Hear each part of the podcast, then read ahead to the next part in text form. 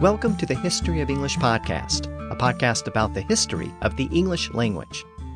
This is episode 127 The Road to Canterbury. In this episode, we're going to begin our look at the most well known piece of Middle English literature, The Canterbury Tales by Geoffrey Chaucer. It's taken a long time to get here, but we're finally at a point where we can discuss an English text that a lot of people have actually heard of. And since this book is sometimes assigned to school students, some of you may have actually read part of this book, probably via a modern English translation. In this episode, we're going to explore the background of the poem and the circumstances that led Geoffrey Chaucer to compose it in the late 1300s. We'll also explore the opening passages of the general prologue of the poem. This prologue is probably the most well known part of the book, and it provides a fascinating insight into the nature of the English language in the 14th century. So this time we'll take the road to Canterbury, and we'll begin our look at the Canterbury Tales. But before we begin, let me remind you that the website for the podcast is historyofenglishpodcast.com, and you can sign up to support the podcast and get bonus episodes and transcripts at patreon.com slash history of English. that slepen all the neat with open ear, hem natuur in hier courages, van langen folk te goen on pilgrimages, to ferne halves, goed and sandri landes, and specially from every sheer zenda of Engeland to Canterbury they wenda, the holy blissful martyr for to seka, that him hath holpen one that they were seka. The clip I just played for you is part of a reading from the general prologue of the Canterbury Tales, read in the original Middle English. Now, you might assume that it was from some university lecture on medieval English, or perhaps it was from a poetry reading at some local bookstore, but it wasn't. It's actually a clip from the Martin Scorsese concert film called The Last Waltz. In 1976, Scorsese filmed the final concert of the classic rock group known as The Band. Well, it was the final performance of the original lineup of the band. It was a huge event, and it included some of the biggest bands and performers of the day, like Bob Dylan, Neil Young, Joni Mitchell, Eric Clapton, and many others. But there's also this interesting performance right in the middle of the film. A poet and writer named Michael McClure appeared on stage, and he read the opening lines of the Canterbury Tales in Chaucer's original Middle English. And I mention this somewhat out of place performance because it points to the enduring legacy of the Canterbury Tales. It's really the first work of Middle English literature that we've encountered so far in the podcast that's widely known in popular culture today.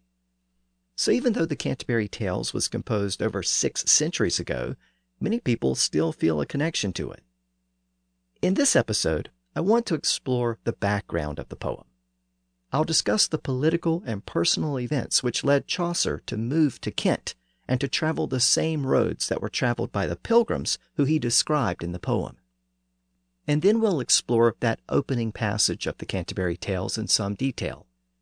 It may be the most well known passage of English literature before the time of Shakespeare so it deserves some attention. Let's begin this story where we left off last time. In the last episode, we looked at the middle period of Chaucer's career from the mid 1370s through the mid 1380s. During that period, he composed several major poems. He also continued to live in London, where he was born and raised, and where he maintained a steady job as the controller of the customs at the port of London. He also maintained a close connection to the royal court, including the young king Richard II and his powerful uncle John of Gaunt. All in all, it appears to have been a comfortable and prosperous period in Chaucer's life. Chaucer was a prolific writer during this period, but we also saw in the last episode that he was concerned about the copying and distribution of his poetry. One of his last poems during this period was Troilus and Criseyde, and at the end of the poem, he wrote an appeal to the scribes who would copy the poem in the future. He prayed that they would not, quote, miswrite it or get the meter wrong when transcribing it. He acknowledged that there were many different ways of speaking English at the time, and he hoped that his words would not be twisted or misrepresented by others. It was an acknowledgement that scribes routinely made minor changes to a text when they were copying and transcribing it, and it bothered Chaucer so much that he apparently felt the need to put that plea in writing at the end of the poem. Along these same lines, we have another fascinating fragment from this same time period. Chaucer had recently completed Troilus and Criseyde, as well as a translation of the text known as Consolation of Philosophy by the Roman statesman Boethius. Chaucer had those works copied by his personal scribe named Adam, but apparently he was not happy with Adam's work, so he composed a short poem to Adam, chastising him for his sloppiness. Here's the short poem, first in modern English. Adam Scrivener, if it continues to fall upon you to miswrite Boethius or Troilus, then may you acquire scabs or scales under your long locks of hair. After I complete my works, you must copy them more truly, because after a day I have to renew your work, to correct it, and also to rub and scrape, and all of that is through your negligence. Now here's the same passage in Chaucer's original Middle English. Adam scriven, if ever it day befalle, Boetius or Troilus for to written newa. Under the long locus thou must have the scholar, but after the making thou written more trewa. So after a day i mot thy work renewa. It to correcta and eke to rob and scrapa, and all is through the negligence and rapa. So here we see Chaucer begging Adam to be more careful. It seems to be playful ribbing, and it also appears that he and Adam routinely worked together. So, who was this scribe named Adam? Well, modern scholars have tried to solve that mystery. They've examined the handwriting in many of Chaucer's surviving manuscripts, and they have compared that handwriting to the handwriting in other documents, including the surviving records of the Scriveners Guild at the time and many of those scholars agree that the full name of the Adam referenced in the poem was Adam Pinkhurst. As I noted in an earlier episode, the private bookmaking industry really emerged in the 1300s, and there were lots of professional scribes who were hired to copy books and manuscripts. Many people often used the same scribe over and over, and it appears that Chaucer usually worked with Adam Pinkhurst even if he was sometimes unhappy with Adam's work. And the reason why Adam is so important to this story is because it appears that he played a crucial role in the organization of the Canterbury Tales as we know it today. And I'll explain that connection a little later in the episode. Now, around the time that this little poem was composed to Adam the scribe, Chaucer found himself at a personal and professional crossroads. The political winds were changing in England. As I noted, Chaucer was a supporter of the young king, Richard II. In the year 1385, Richard was still a teenager, about 18 years old. But there was a growing unease with his rule. Richard had many of the same problems as his predecessors. He surrounded himself with a small group of exclusive advisers, and he enriched them with lands and titles. He also spent money in lots of other places. He maintained a lavish court and he incurred significant debts. Meanwhile, his foreign policy was a disaster. First and foremost, Richard's forces couldn't manage a victory in France, so this was a low point for England during the Hundred Years' War. Then Richard embarked on a failed invasion of Scotland. As we know, Scotland and France were allied against England, and through that alliance, France maintained garrisons in Scotland. So Richard marched his forces into Scotland to get rid of those garrisons. But the Scots avoided a direct battle, and over time the English forces ran out of supplies. So Richard retreated back to England. With each of these events, the opposition to Richard's rule grew stronger, and the status of Richard's supporters became more precarious. And that included Geoffrey Chaucer, who was the controller of the customs at the port of London, thanks to his connections to the royal court. Around the same time that Richard retreated from Scotland, Chaucer got a new gig. In August of 1385, he was appointed as a justice of the peace for the county of Kent. Now, this was an interesting development because Kent was the county where Canterbury was located, and up until this point, Chaucer had no clear connections to Kent or Canterbury. He had spent most of his life in and around London, so it's interesting that he was suddenly made a justice of the peace for Kent, which was located to the southeast of London. Now, being a justice of the peace was not a full time job. He was one of nine justices for Kent, and the justices only met four times a year. Each session usually lasted about three days. So, for the time being, Chaucer kept his job as the controller of the customs at the London port. But his appointment as a justice shows that he was starting to spend some time in Kent, and was probably traveling down to Canterbury on the same roads that took pilgrims to Canterbury Cathedral. The cathedral was a popular destination for pilgrims because it contained the shrine of Thomas Becket. We looked at the life and death of Thomas Becket way back in episode 84. As you may recall, he was the Archbishop of Canterbury, and he was murdered at Canterbury Cathedral by knights acting on behalf of the king, Henry II. Now, Henry denied involvement, claiming that his criticism of Becket had been misinterpreted by the knights. At any rate, Becket immediately became a martyr, and he was soon elevated to sainthood. His shrine at Canterbury became the most popular pilgrimage site in England, and two centuries later, pilgrims were still making that trek to Canterbury. And again, Geoffrey Chaucer probably made the same trek while serving as Justice of the Peace in the county where Canterbury was located. As I noted, Chaucer initially kept his house and his main job in London, so he was splitting time between London and Kent. But the situation in London was starting to become more precarious. Opposition to King Richard's rule was growing, and his advisers and supporters were starting to come under attack. During the following year, 1386, the political situation became even more tenuous for Richard. The French king had gathered a fleet of ships on the northern coast of France with plans to launch a massive invasion of England. The invasion was hampered by weather, and it was ultimately stymied by the English navy, but when Parliament met late in that year, it still looked like the invasion was imminent, and the members of Parliament were not at all happy with the young English king. The Parliament that met in that year is known as the Wonderful Parliament, and it was really an opportunity for Richard's political opponents to lash out at him. Of course, the Parliament included both nobles and prominent commoners. And among that group of commoners, there was one very peculiar figure. His name was Geoffrey Chaucer.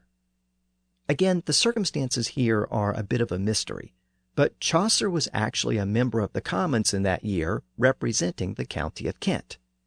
He was still officially the controller of the customs in London, and as far as we know, he was still officially a resident of London. He continued to maintain his house there, so why was he suddenly a member of Parliament from Kent? Well, most scholars think that Chaucer's attendance was part of an attempt by the king's allies to pack the Parliament with his supporters, at least enough supporters to water down some of the strong opposition. The local county sheriffs had a lot of influence over the selection of the representatives to the Commons, and the Sheriff of Kent was a strong supporter of the king. So it's believed that he oversaw the selection of Chaucer to this particular parliament, since Chaucer was close to the royal court. But what about the fact that Chaucer still lived in London? Well, as I noted earlier, he was a justice of the peace in Kent, and it's possible that he also had a home there even though the property records don't list him as an owner anywhere in Kent. Maybe he rented a house there, or maybe he lived with family members there. There's actually some evidence that his mother's family was from Kent. But technically, it didn't really matter anyway because a representative didn't have to live in the county they represented.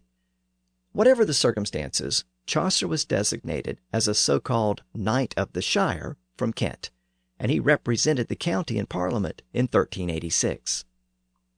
If Chaucer was chosen as part of an attempt to pack the Parliament, it was unsuccessful. The young king's opponents outnumbered his supporters, and Chaucer found himself in the minority. King Richard wanted to levy a large tax, but the proposal was immediately rejected.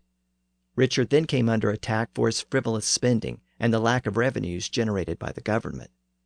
His opponents scrutinized every expenditure and every source of income, and several of Chaucer's friends and allies came under attack.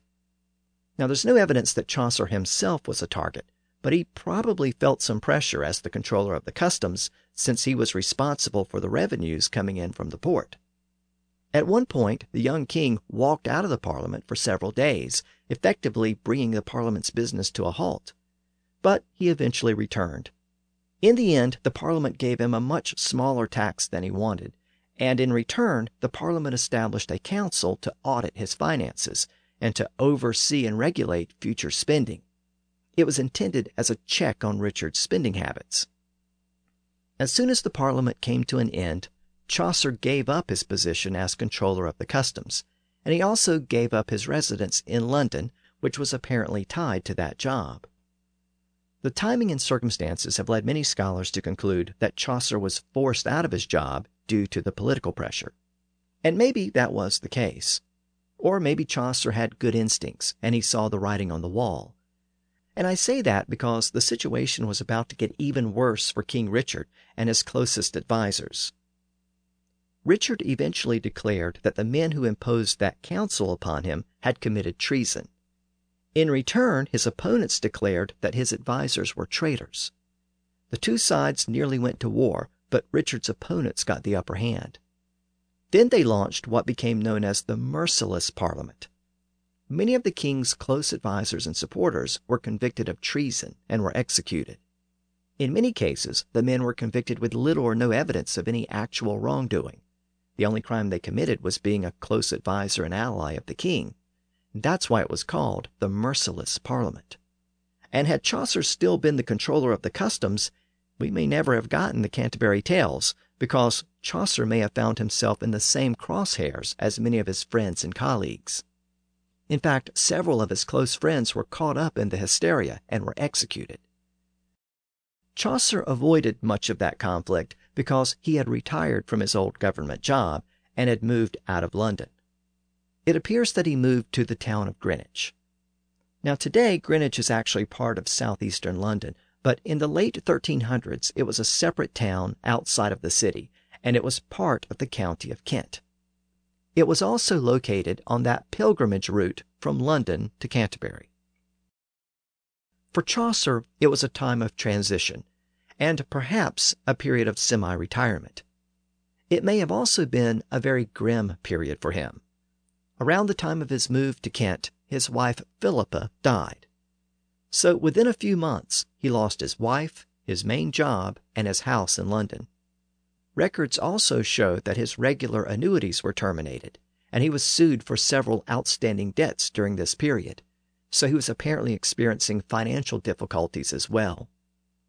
It was during this time that Chaucer began work on the Canterbury Tales, and interestingly, it was his first major poem that didn't have a courtly setting. Being somewhat removed from the royal court for the first time in his adult life, he chose to take a different and unique approach. He chose to write about the common people who traveled the roads as pilgrims. As I noted, pilgrimages were a big deal in the Middle Ages. Going back to the Crusades, one of the factors contributing to that conflict was the desire of the Western Church to ensure that European pilgrims could get safe access to the Holy Land. Some pilgrims who made their way to Rome or Jerusalem in the Mediterranean would bring back sprigs of palm trees as souvenirs, and that led to the word palmer as another term for a pilgrim. That word mainly survives today as a surname. The word palmer first appeared in English documents in the early 1300s, but the word pilgrim can be traced back to the late Anglo Saxon period. Though there is some evidence of the word pilgrim in Old English, it didn't really become common in English until the 1200s.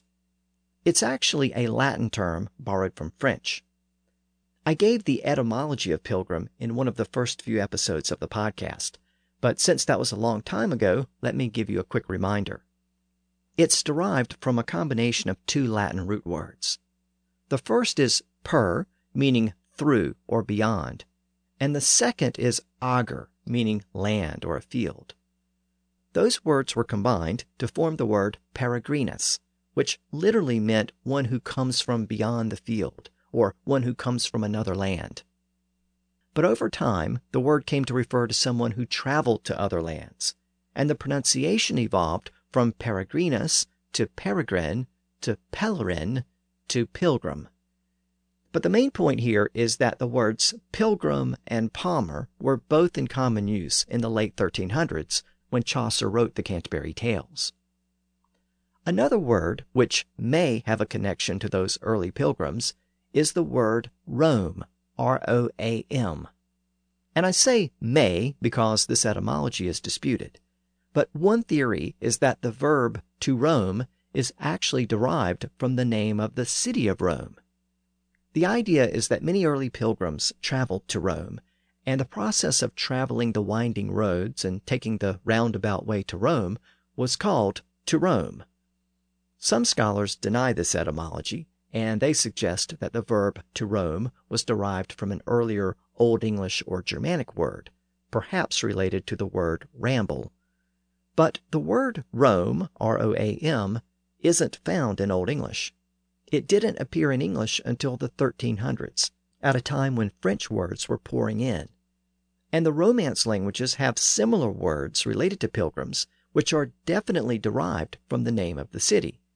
For example, the old French word romier meant a pilgrim, and that word originally referred to someone who traveled to Rome on a pilgrimage.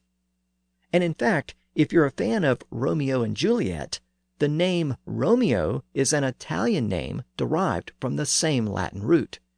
It originally meant a pilgrim or wanderer within Italian. So it's possible, and the Oxford English Dictionary says probable, that the verb to roam was derived from the name of the city of Rome and originally referred to the travels of pilgrims. Now, in the years after leaving London, Chaucer apparently found himself on the same roads as all of those pilgrims or palmers roaming down to Canterbury, and he decided to use the idea of a pilgrimage for his next major work. The idea was simple. A group of pilgrims would come together at an inn in Southwark, which is usually pronounced today as Southwark. It was located on the south bank of the Thames, across the river from the main part of London. That was a common meeting place for pilgrims as they traveled through London on their way to Canterbury. The group of pilgrims would represent a cross section of society, from a knight all the way down to a plowman. A host would recommend that the group ride together to Canterbury, and that they would entertain themselves by telling stories on their way there and on the way back. The pilgrim who told the best story would receive a free meal at the host's tavern upon their return. This scenario would set the stage not only for the collection of stories, but also for the various interactions between the pilgrims. In fact, many scholars consider the actual stories to be a bit hit and miss. Some are better than others, but what tends to fascinate most readers is the description of the pilgrims and the way in which they interact with each other. This idea of having a variety of common people tell stories was really unique to Chaucer, even though other types of story collections were common. For example, there were many collections containing poems about the lives of various saints. Collections of beast fables were also popular.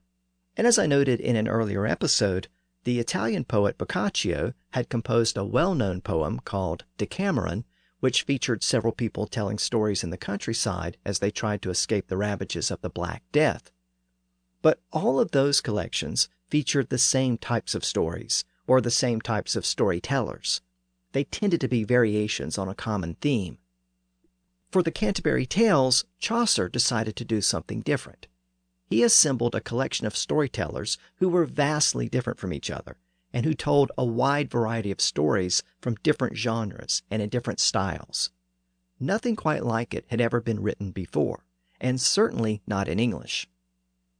Now we know that Chaucer had already composed a couple of the stories used in the Canterbury Tales long before he moved to Kent. So these stories apparently predated the concept of the poem. Presumably, these early stories were originally intended as separate standalone works. One of those stories was an abbreviated version of a tale told by Boccaccio about two Greek cousins who were captured in war and held as prisoners. They both fall in love with the same woman who they see from their prison cell. One of them is later released and the other escapes, and they both return to compete for the love of the woman. It's a classic bit of medieval romance, and we know from Chaucer's writings that he had composed his version of the story several years earlier. But now it became the first tale of the new Canterbury Tales. It became the tale told by the knight, which made sense because it was the type of courtly poem that one might associate with knights. Some of the other tales were also influenced by other poets, which wasn't unusual in the Middle Ages. Other tales were original to Chaucer. Some were left unfinished, and others were revised and rewritten as Chaucer proceeded with the project. It appears that he worked on the Canterbury Tales for the next decade or so, and he never really finished it. About twelve years after leaving London for Kent, Chaucer finally decided to return home. In the year 1398 he moved to Westminster, which was still a separate town just west of the main city of London. He lived there until his death a couple of years later in the year 1400. He was originally buried by the entrance of St. Benedict's Chapel, but a few years later his body was moved to Westminster Abbey, and today his body lies in a part of the abbey known as Poets' Corner. Now, as I noted, Chaucer never really completed the Canterbury Tales. When he died, he left several fragments or groupings of tales. For example, the general prologue, which begins the poem, is immediately followed by the Knight's Tale, which I just mentioned. That tale is immediately followed by the tale of the drunken miller. It's a bawdy and somewhat obscene story that plays on the idea of romance introduced by the knight, only the miller provides a very different type of romance. So the miller's tale is specifically told in response to the knight's tale. Then the reeve steps in, and he tells a story that is a direct response to the miller's tale. The point is that some of these tales are clearly linked together, and they were intended to go in a certain order. But Chaucer never put all the tales together into a final version with a fixed running order. The tales I just mentioned clearly go first, and there's a specific tale that concludes the poem and goes at the end. But otherwise, the various remaining tales in the middle could have gone in just about any order. So when Chaucer died, it was left to others to put all of these various fragments together. There were ten fragments or groupings in all. The details here are not known for certain, but it's possible that Chaucer's son, or some other close associates, decided to turn the fragments into a proper manuscript. It also appears that that responsibility was given to Chaucer's personal scribe. Adam Pinkhurst. He was the scribe who Chaucer had chastised in that poem several years earlier. Adam was apparently enlisted to put the various tales together. The reason why Adam is credited with this project by many modern scholars is because two of the earliest surviving copies of the manuscript appear to be in his handwriting. These manuscripts were compiled shortly after Chaucer's death. The first is known as the Hengwrt manuscript, the second manuscript is called the Ellesmere manuscript, and it puts the tales in a slightly different and more logical order. It's also a beautiful manuscript with many illustrations, including color illustrations of Chaucer and the various pilgrims. This version of the manuscript is considered to be of such high quality that it became the basis for most of the modern versions of the book. So, most modern versions follow the sequence of the Ellesmere manuscript. In fact, I should note that this particular manuscript is currently maintained at the Huntington Library in San Marino, California, so it's one of those rare early manuscripts that's actually located in North America. Now, Adam the scribe didn't just compile the various tales into a formal manuscript. He also included certain notes which have become part of the final version. For example, the cook's tale follows the reeve's tale, but the cook's tale was never completed. So at the end of the tale fragment, Adam wrote, Of this cook's tale, Chaucer made no more. And that line is part of most standard versions of the poem that are still printed today. These two early manuscripts were followed by many more. There are about 50 complete copies of the Canterbury Tales from the 1400s. The ordering of the tales varies within those surviving manuscripts. There are also about 30 other fragments or pieces of a final manuscript which survive from the same period. Now, about 80 years after Chaucer's death, William Caxton established the first printing press in England. And the first book published by that first printing press in England was The Canterbury Tales. So it's one of the most published books in English history. So that's the story behind the making of The Canterbury Tales.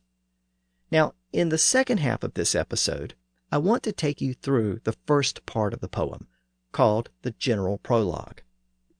That's the part I played at the beginning of the episode, and it's the most well known part of the Canterbury Tales.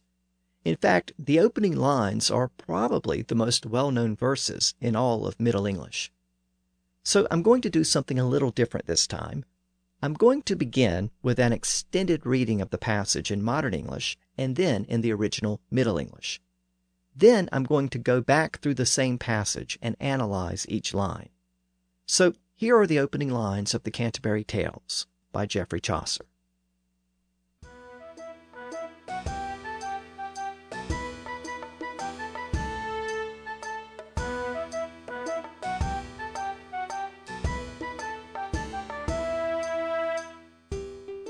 When April, with his showers sweet with fruit, has pierced the drought of March to the root, and bathed every vein in that liquid from whose power the flower's birth is given. When Zephyrus also with his breath so sweet inspires the tender crops in every wood and heath, and the course of the bright young sun half through the sign of the ram has run, and small fowls make melodies so nice and sleep all night with open eyes. So in their hearts nature encourages.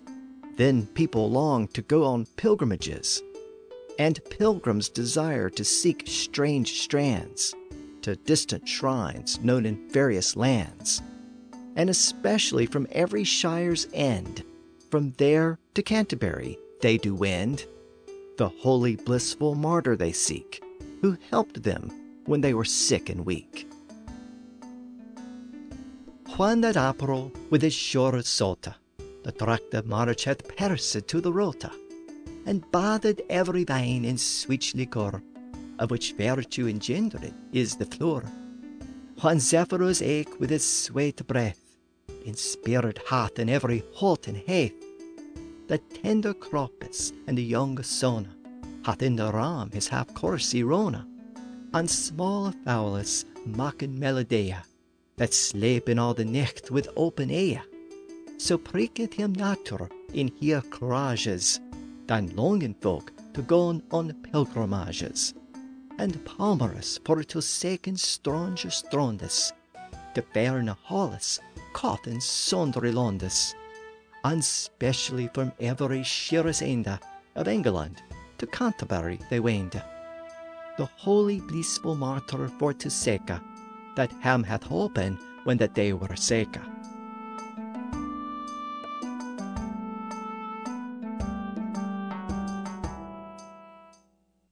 Those are the opening lines to the general prologue of the Canterbury Tales. The first thing to note is that it uses a very familiar rhyming scheme and meter. It's called iambic pentameter, and Chaucer was one of the first English writers to use it in his poetry. Chaucer used it for most of the Canterbury Tales, though he did depart from it in a few instances. Iambic pentameter basically means that each line consists of 10 syllables, with the stress or emphasis on every other syllable. Some people compare it to a series of heartbeats da dum, da dum, da dum, da dum, da dum. If you want to do a proper reading of the poem, each line is supposed to have that rhythm. Juan that April with his shore sota, the tract of March had persed to the rota. That's the rhythm of the Canterbury Tales. Now, as is often the case with poetry, an extra syllable may find its way into a line from time to time, but we're still dealing with the same basic rhythm and pattern. The reason why that's so important to language historians is that it helps to show how the words were actually pronounced in Chaucer's day. It shows us which syllables had stress and which didn't.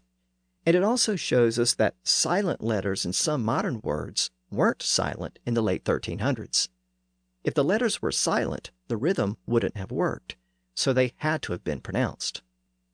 This is especially important for all of those words that ended in E. You might remember that many of the Old English inflectional endings had either disappeared or had been reduced to a simple "a" sound at the end of words. That sound was represented with the letter E, and many of those words still have that letter E today, only today that E is silent in most cases. Words like time and date and rope and many, many others all have silent E's today that were once pronounced in earlier periods of English. Well, around the time of Chaucer, some of those E's were starting to become silent. And Chaucer's rhythms show us which words still had the eh sound at the end and which ones had lost it. As I noted, the rhythm also shows us the stress pattern in certain words, and sometimes the stresses were different in Chaucer's day. English had borrowed a lot of French words, and French words tended to be stressed on the final syllable, but English words were usually stressed on the first syllable. So over time, the stress has tended to shift forward to the first syllable in many of those French loanwords. But when we listen to the Canterbury Tales, we can often hear that the shift had not occurred yet in the late 1300s.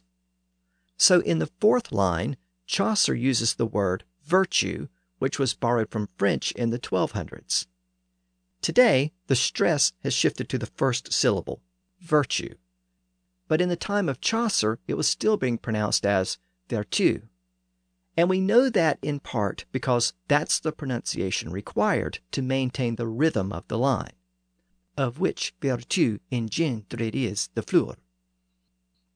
And speaking of French loanwords, Chaucer is considered to be a master at incorporating those loanwords into his English poems. His writings show the extent to which French had infiltrated the English vocabulary by the late 1300s. It's estimated that English had borrowed about 10,000 French words by the time of Chaucer's death in 1400. In the passage I just read, we have French and Latin loanwords like march, pierced, vein, liquor, virtue, engendered, flower, inspired, tender, coarse, nature, courage, pilgrims, pilgrimage, palmer, strange, and specially. That works out to about 15% of the words used in that passage, which is roughly the same percentage of French words used throughout the entire poem. I'll have a lot more to say about Chaucer's use of those loanwords in the next episode, but for now, we just need to keep in mind that he routinely incorporated French and Latin words into his writings, and he is the first known writer to use a lot of those new loanwords. Now, Chaucer wrote in a London dialect, but London was located near the intersection of three different dialect regions. The East Midlands dialect was the dominant dialect of eastern England, north of the Thames. The Southern dialect was the dominant dialect of the far south, south of the Thames. And Kent had a slightly different dialect which was spoken in the far southeastern corner of the country. We've looked at some aspects of those dialects in prior episodes. Chaucer's writings actually show elements of all three dialects, which probably has to do with the fact that London was located near all three of those regions, and also the fact that many people from those regions had moved to London after the Black Death as the feudal system broke down in the countryside. We can see some of that blending of dialects in the first couple of lines of the Canterbury Tales. In modern English, the lines literally read, When that April, with his showers sweet, the drought of March has pierced to the root. In the original Middle English, it reads, When that April, with his showers sota, the drought of March hath pierced to the root. In the first line, we have the word showers with a plural s ending. You might remember that Middle English had two common ways to mark a plural noun either the s ending that we use today, or the en ending still found in words like children, oxen, and brethren. Both of those endings were derived from different Old English inflections, but as those inflections were simplified, the north of England came to rely upon the S ending, and the south of England came to rely upon the EN ending. So, up until the late 1300s, you would have generally found the EN ending in documents composed around London. But throughout the 1300s, the S ending had moved south through the Midlands. And by the time we get to Chaucer, we find that he mostly used that northern S ending. Here he uses showers, and in the next few lines he uses crops and pilgrims and pilgrimages. So our modern S ending to mark plural nouns had finally become a fixture around London. In the second line, Chaucer writes that the drought of March hath pierced to the root. So he uses hath with a th rather than the more modern has with an s.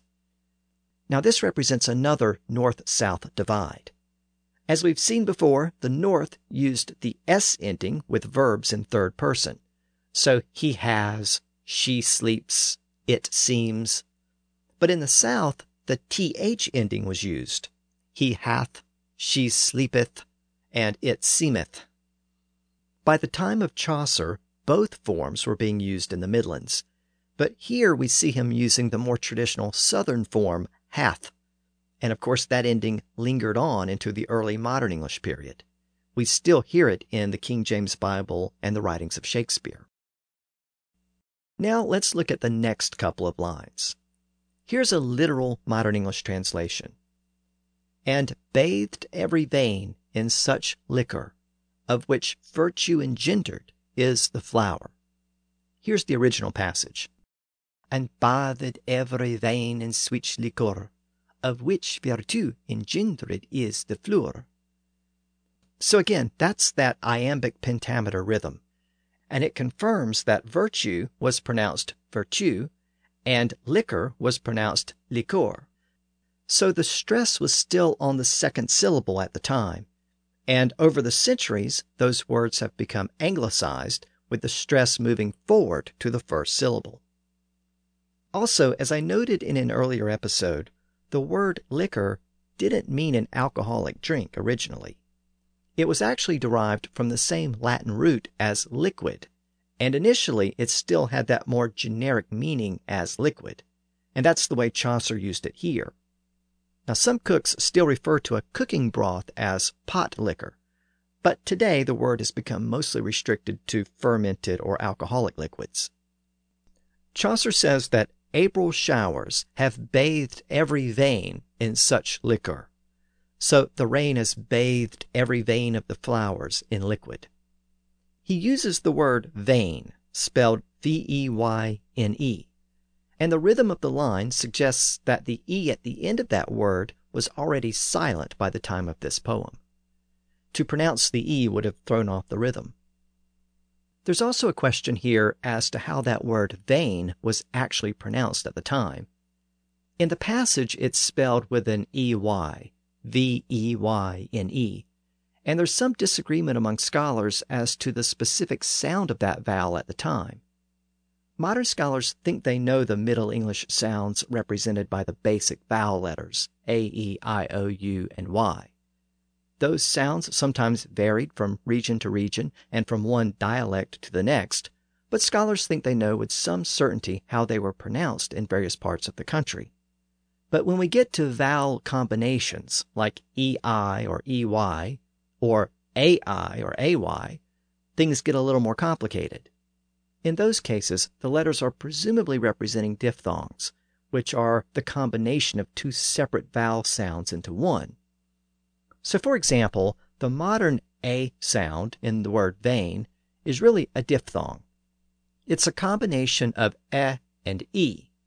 When pushed together, you get A, or if you squeeze it more tightly into one syllable, you get A. And since the E and E sounds were represented with the letters E and I, or E and Y in Middle English, most scholars think this EI or EY spelling represented the A sound, at least early on when this spelling was adopted. So V E Y N E would have represented vein when that spelling was adopted. And that's the way we pronounce the word today. V E I N is vein.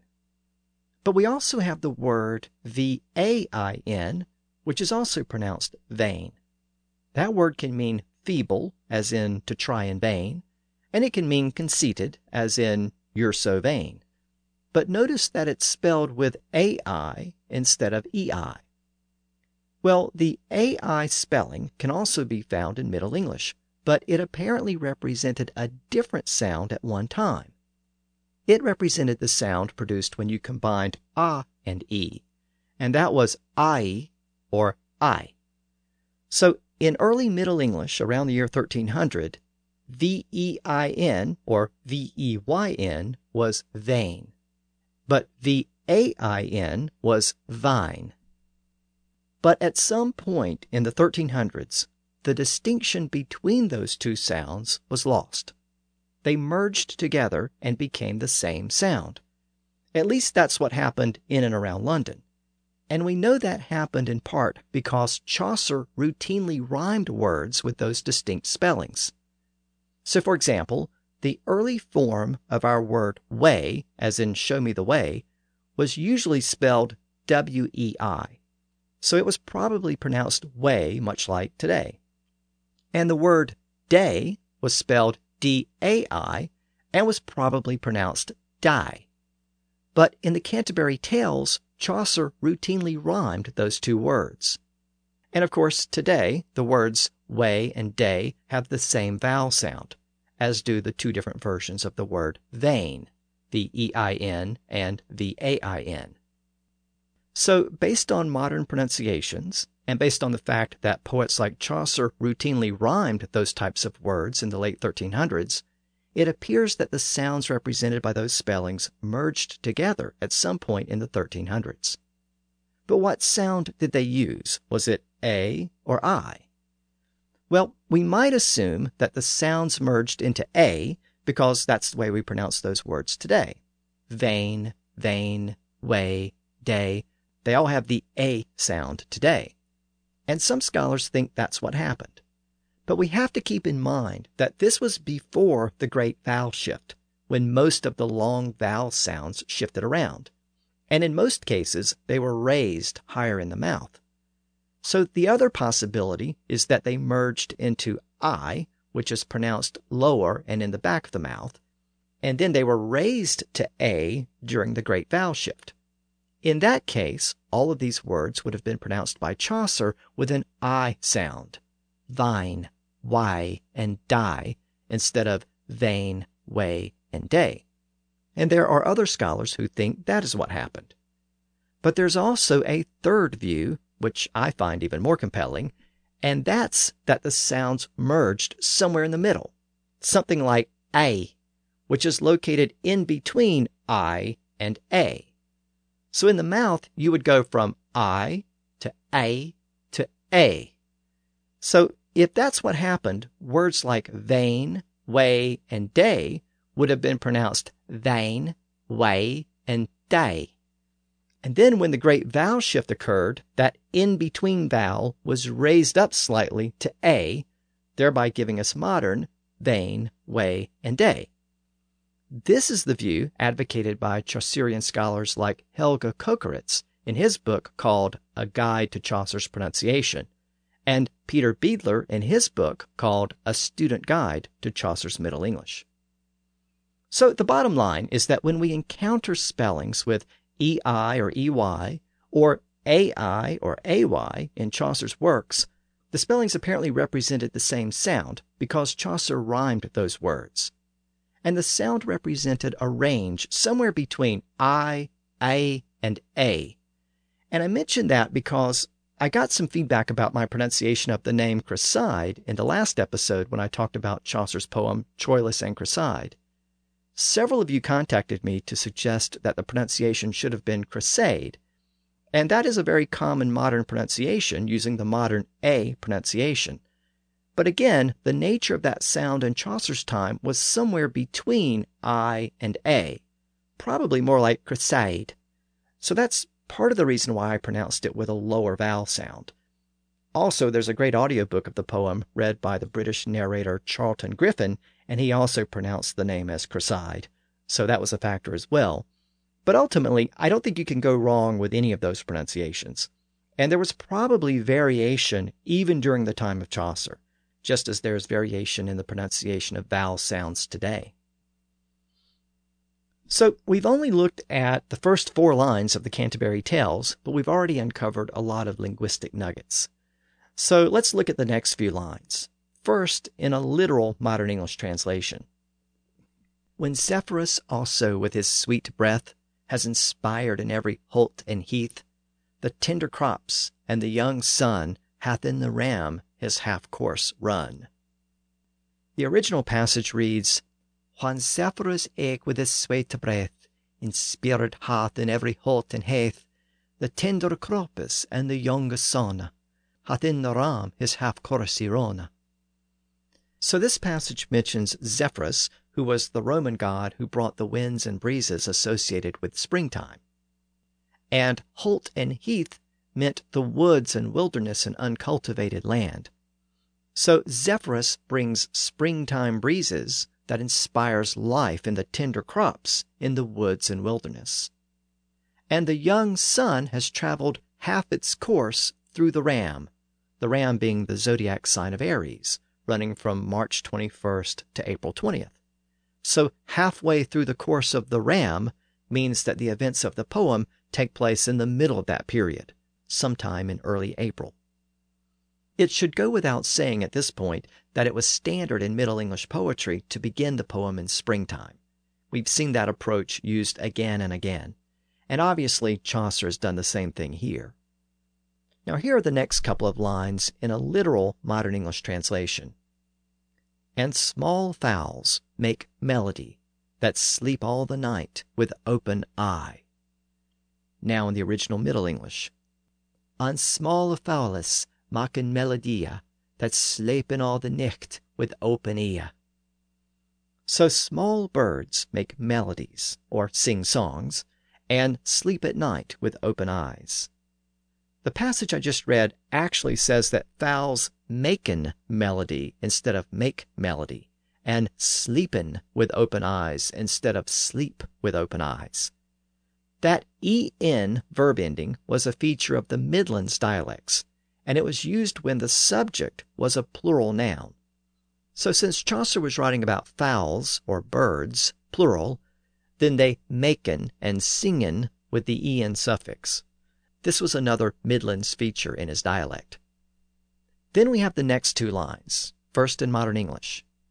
So pricketh them nature in their courages, then long folk to go on pilgrimages. Now in the original Middle English.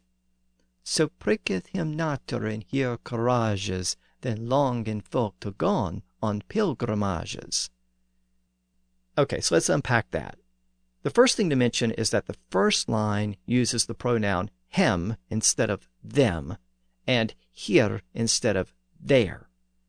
Those are the older H forms that were still being used in southern England. As we know, the TH forms, them and there, are the Norse versions, and they were used in the north of England where the Viking influence was much greater. They gradually spread southward, but Chaucer didn't use them in the late 1300s, so they weren't common in London yet. What's interesting, though, is that he did use the subject form they. The pronoun they is used throughout the poem, and that's consistent with other observations about the spread of the northern th forms. As they spread southward, the subject form they was usually accepted first. Then, at a later date, the object and possessive forms, them and their, were accepted. And the Canterbury Tales was composed right in the middle of that process in southern England. They was used, but them and their weren't. The next thing to note is that the first line reads, So pricketh him nature in her courages. So pricketh them nature in their courages. So what does that mean? What does it mean for nature to prick them in their courages? Well, the key is that word courages. It didn't mean courage in the modern sense. It actually meant their hearts, because it was thought that the heart was the center of feeling and emotion. So when nature pricks them in their courages or hearts, It meant that the springtime touched their hearts and put them in a special state of mind. And then the next line says that the folk or people then long to go on pilgrimages. So when springtime arrives, it touches people's hearts in a way that it encourages them to go on pilgrimages. And the verb to encourage is just a variation of the word courage. It meant to inspire or incite. Of course, over time, the meaning of the word courage was extended from this original sense of the feeling or emotion stemming from the heart to a more specific sense of confidence or boldness or bravery. Again, all of this stems from the original link between the word courage and the heart. And that link is even more apparent when you consider that the word courage is actually related to the French word for heart, which is cœur. And both words are derived from the Latin word for heart, which was cor. And that Latin word cor is actually cognate with the English word heart. Cor and heart both come from the same Indo European root word. Grimm's Law tells us that the Indo European K sound became an H sound in the Germanic languages. And in an earlier episode, we saw that heart is also cognate with cardio and cardiology from Greek. So we have heart from Old English, cardio and cardiology from Greek, and courage and encourage from Latin. All of those words are cognate and ultimately relate to the heart. And when Chaucer referred to nature pricking folk in their courages, that's what he meant. I should also make note of the stress pattern again. The line was, So pricketh him nature in her courages. So the stress pattern tells us that the French loanword nature was actually pronounced nature in the French manner with the stress on the second syllable. And the same with courages. Here it was actually pronounced courages, again in the French manner.